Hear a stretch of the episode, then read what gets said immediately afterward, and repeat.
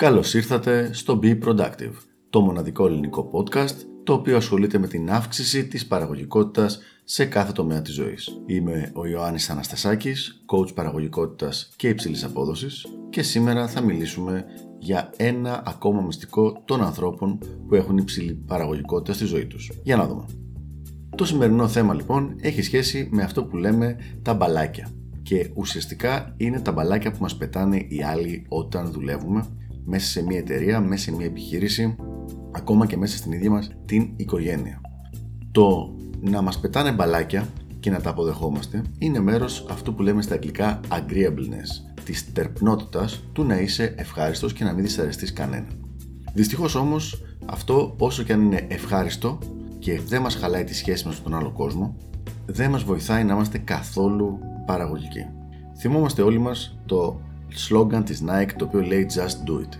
Στη συγκεκριμένη περίπτωση θέλουμε ακριβώς το ανάποδο. Just don't do it.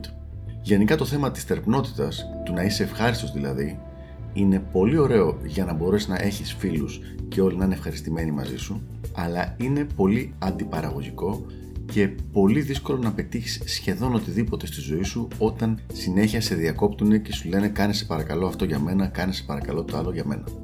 Τώρα, αν δουλεύεις σε κάποιο γραφείο και ένα μπαλάκι έρχεται από το αφεντικό, εννοείται ότι δεν μπορείς να πεις όχι. Είναι η δουλειά σου λοιπόν να πάρεις το task, το μπαλάκι που σου πετάει το αφεντικό και να το φέρεις εις πέρας. Τι γίνεται όμως όταν το μπαλάκι αυτό έρχεται από κάποιο συνάδελφο ή από κάποιο φίλο ή από κάποιο μέλος της οικογένειας; Εδώ τα πράγματα είναι λίγο διαφορετικά.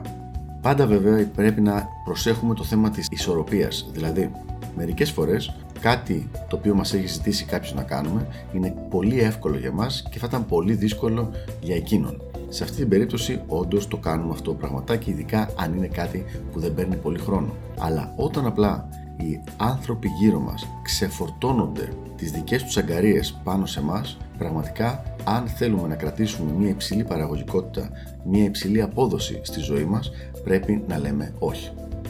Για να δούμε λοιπόν ένα-δύο τρόπους με τους οποίους καλό είναι να λέμε αυτό το όχι. Πρώτα απ' όλα, θα είμαστε ευγενικοί. Είναι πάρα πολύ σημαντικό το να μην πεις στον άλλον όχι απότομα ή άγρια γιατί εκεί δείχνει ότι υπάρχει κάποιο πρόβλημα στη σχέση. Δηλαδή, δεν εξαγριωνόμαστε, δεν φωνάζουμε, ούτε στεναχωριόμαστε, απλά λέμε πολύ ευγενικά όχι. Είναι πολύ σημαντικό να δείξουμε ξεκάθαρα ότι δεν είναι προσωπικό το όχι αυτό. Δηλαδή, δεν λες όχι στον άνθρωπο αυτό και στη σχέση σας, λες όχι στο συγκεκριμένο μπαλάκι, στη συγκεκριμένη αγκαρία που πάει να σε βάλει να κάνεις. Ιδανικά, του εξηγείς ότι καταλαβαίνεις την ανάγκη του, απλά δεν μπορείς αυτή τη στιγμή να βοηθήσεις. Ένα πολύ ωραίος τρόπος να το πεις είναι ο εξής. Sorry, δυστυχώς δεν μπορώ να το κάνω τώρα αυτό το πράγμα. Είμαι πάρα πολύ απασχολημένος αυτό το καιρό και δεν φαίνεται να πηγαίνουν καλύτερα τα πράγματα τις επόμενες μέρες. Κάποια λοιπόν παραλλαγή αυτής της πρότασης βοηθάει πολύ στο να εξηγήσεις στον άλλον και να καταλάβει ότι δεν μπορείς να τον βοηθήσεις, αλλά να του μεταφέρεις με τον τρόπο σου ότι δεν είναι κάτι προσωπικό, απλά δεν είσαι διατεθειμένος να βάλεις και άλλα πράγματα στο μυαλό σου αυτό τον καιρό.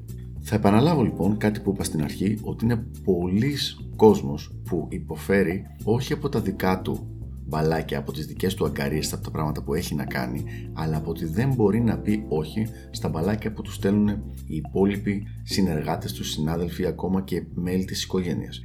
Το να αποκτήσουμε την ικανότητα να λέμε όχι, χωρίς επαναλαμβάνω, να χαλάμε τη σχέση μας με τον άλλον άνθρωπο είναι μια πολύ σημαντική ικανότητα η οποία θα μας βοηθήσει και στο να έχουμε υψηλή απόδοση και υψηλή παραγωγικότητα αλλά και γενικότερα στο να είμαστε πιο ευτυχισμένοι και χαρούμενοι στη ζωή μας.